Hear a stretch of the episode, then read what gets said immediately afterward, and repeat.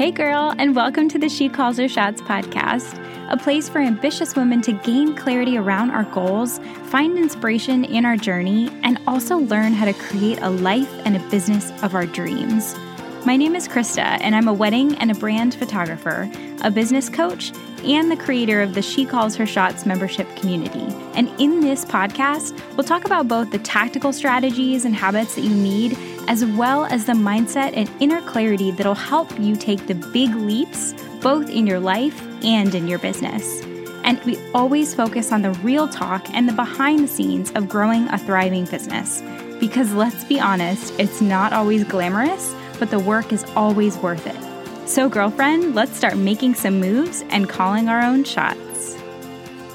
Hey girl, and welcome to this episode. Before we dive into today's episode, I wanted to give a quick shout out to one of our podcast listeners, Natalie. She recently shared with me in a DM on Instagram the value that she got from one of our recent episodes, and she shared that she was able to walk away with more confidence and just acceptance of the season of life that she's in after listening to the episode. And girl, I just want you to know, Natalie, that I am so proud that you were able to give yourself that gift of clarity and self-acceptance. And thank you so much for listening in and taking the time to share with me. So today's episode, I really want to focus on the simplicity that I hope that you remember to have when launching a new business. Because let's be honest, when we are starting something new that feels as daunting as launching a business, it can feel really overwhelming with not even knowing where to start. Because the energy around starting a business can feel really fun and exciting, and there's just so much like electricity around all of those feelings. But even when we're pursuing something that we're passionate about or that we're really meant to pursue, it's still so easy to get lost in the shuffle of not knowing where to even begin. What is the first step that we need to take? Where do we even start, or where do we go? And one of the things that I wholeheartedly believe in, especially when it comes to starting a new business, is this. Keep it super simple, because it can be so easy to get lost in the business tasks that are the nice to haves, but not necessarily the things that'll help you get your business off the ground. And you know those things that I'm talking about, right? Like, it can be so easy to go down the rabbit hole of like spending multiple hours on Pinterest, you know, because we feel like we need to have the perfect Pinterest page, right, whenever we launch a business, or spending hours and hours curating the perfect Instagram content, or, you know, all of those things that feel like we're working and we feel like we're making progress. But at the end of the day, those aren't really the things that are going to move us forward in our business. It can be so easy to get lost in those. And so what should we spend our time focusing on? What is it that we should do first? Should we focus on building our social media account? Should we focus on building engagement in a community? Should we focus on building our framework? Or what is it that we should do? So for me personally, I think it's really important to think about two things. Number one, what do you want your client experience process to look like? Because at the end of the day, regardless of where your clients find you, they could find you on Instagram, they could hear referrals from friends. At the end of the day, the whole point of having a business is that we take someone from finding us all the way through this journey of inquiring with us, you know, hiring us, booking us, buying our services or our products, and then, you know, kind of the after sale or after service experience of what does it look like after we're done working together. No matter what business you have, we all are taking our clients through a journey. So the first thing I want you to think about is, what do you want that experience to look like? And number two, what from that experience, what items would be the most necessary for you to create in order to make those things possible?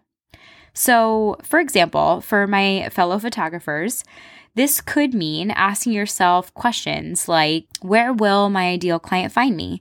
Are they going to find me on Instagram? Do they mostly hang out on Facebook?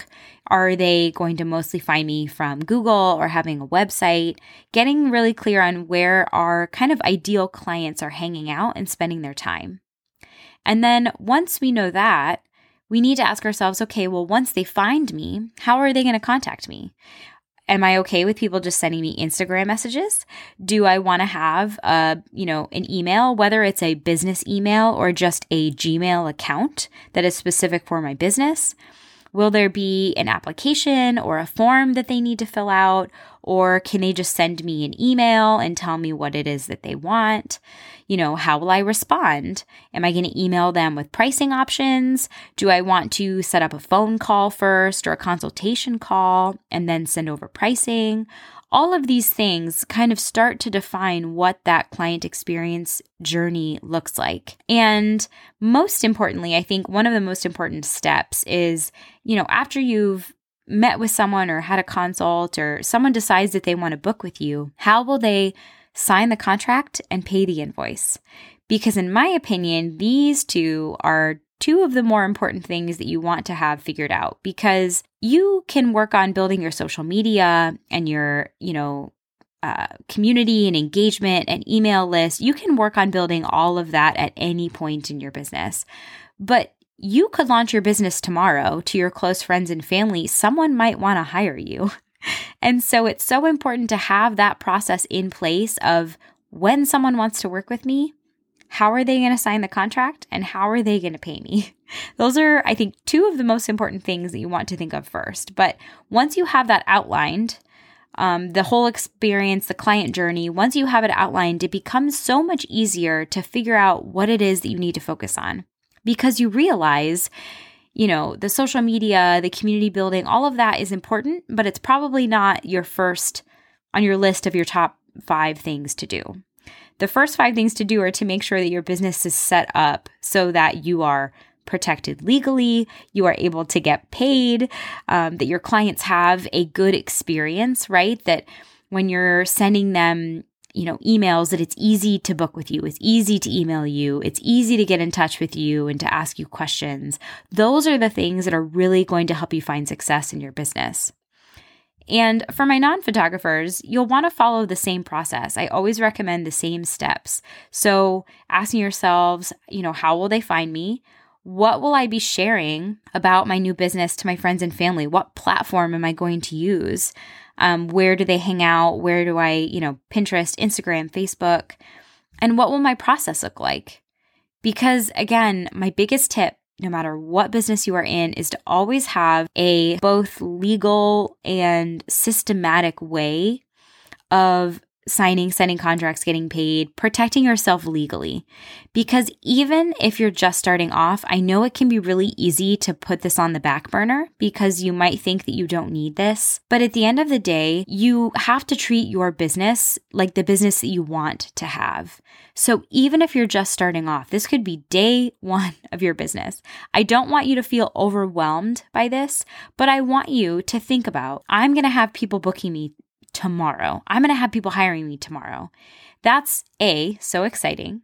And B, you want to make sure that you're set up in a way to be able to process that in a way that you'll be able to track later. So that way, when it's time to do your taxes, when it's time to, if someone asks you questions, like not a friend or a family member, but like an accountant that's looking for like the numbers and the specifics, you want to make it as easy as possible on yourself and as stress-free as possible to be able to gather that information. Take it from me, from my experience. I'm not just saying this because I think it's a nice to have. I'm saying this because I have been through this and I have made it very stressful for myself in the very beginning. So here's the first few things that I did within the first few weeks of really launching my business, some of the things that I focused on. So number one for me, I wanted to create a simple website for people to be able to find me.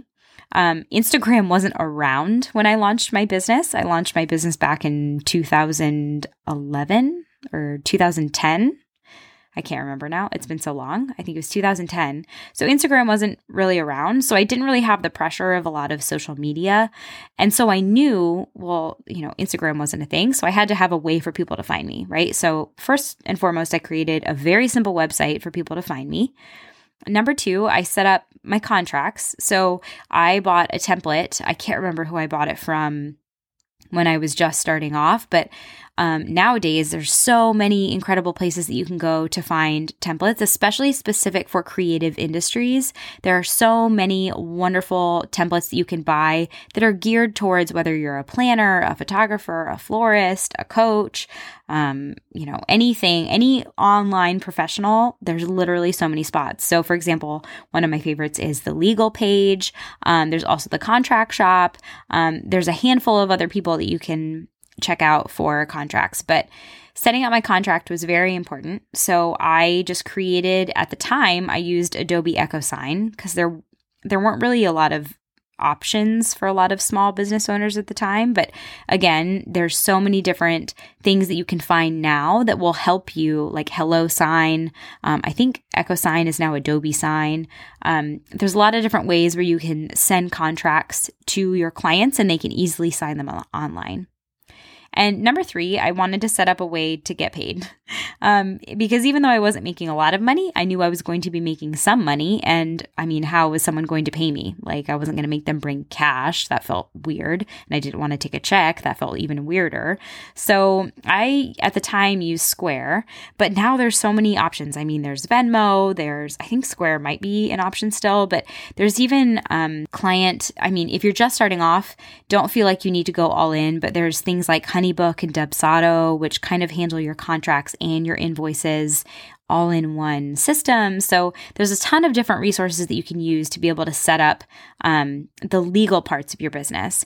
And my one recommendation, when possible, when talking about the money side of things, would be, if possible, to create a separate account where you receive the money that you make in your business. So it doesn't necessarily have to be a business checking account. You could even open just a free checking account in a bank, but I would suggest keeping all of your business money separate from your personal money, especially the money that you are making and bringing in, because again, it's going to make it so much easier when it's time to do your taxes and to account for all of the money that you've made, to not have those in separate or in one joint account and having to figure it out. Also, once you register, if you decide to register as like an LLC or, you know, like a business, I don't know if a sole prop or the other ones require it, but I know for an LLC, you actually have to have a separate account. They require that of you. So just something to think of. It can be really helpful down the road. And again, just makes things a lot less stressful for you. And you know, on this podcast, I don't just like to dive into the question at hand. There's always some underlying beliefs underneath the question. So one of the things that I want to chat about is, oftentimes as new business owners, we start to feel really overwhelmed by all of the things that we need to do in our business, right? Like, where do I start? How do I even get momentum or get moving? And a lot of the times this overwhelm comes from a place of either like fear or just a lack of confidence, because a lot of the time we're so afraid of failing that we think that if we just wait a little bit longer or do a little bit more research or find out a little bit more about how to start a business or take another course or read another book or, you know, get involved in another mastermind, we think that if we do these things that eventually we'll just get to the point where we can set up our business the right way, right from the beginning, and we won't make any mistakes. And as magical as that sounds, I want you to know that that doesn't exist. There is no such thing as setting up a business perfectly from the beginning, because a lot of the times we learn from our experience. You won't know what you're not going to like or what doesn't work for you until you try it. So, spoiler alert, let's just go ahead and get rid of that belief now. And let's just remind ourselves that the key is to figure out what tasks, what things on your list, once you figure out your client experience, what you want that to look like, what things on that list are most important to help you get your business off the ground. Because figuring out the tools that will help support those action items help keep it super simple to just start building that momentum and start building your business. And I know it can feel super scary because as a new business owner, you know, we all go through this feeling of feeling like we're doing so many scary brand new things at the exact same time.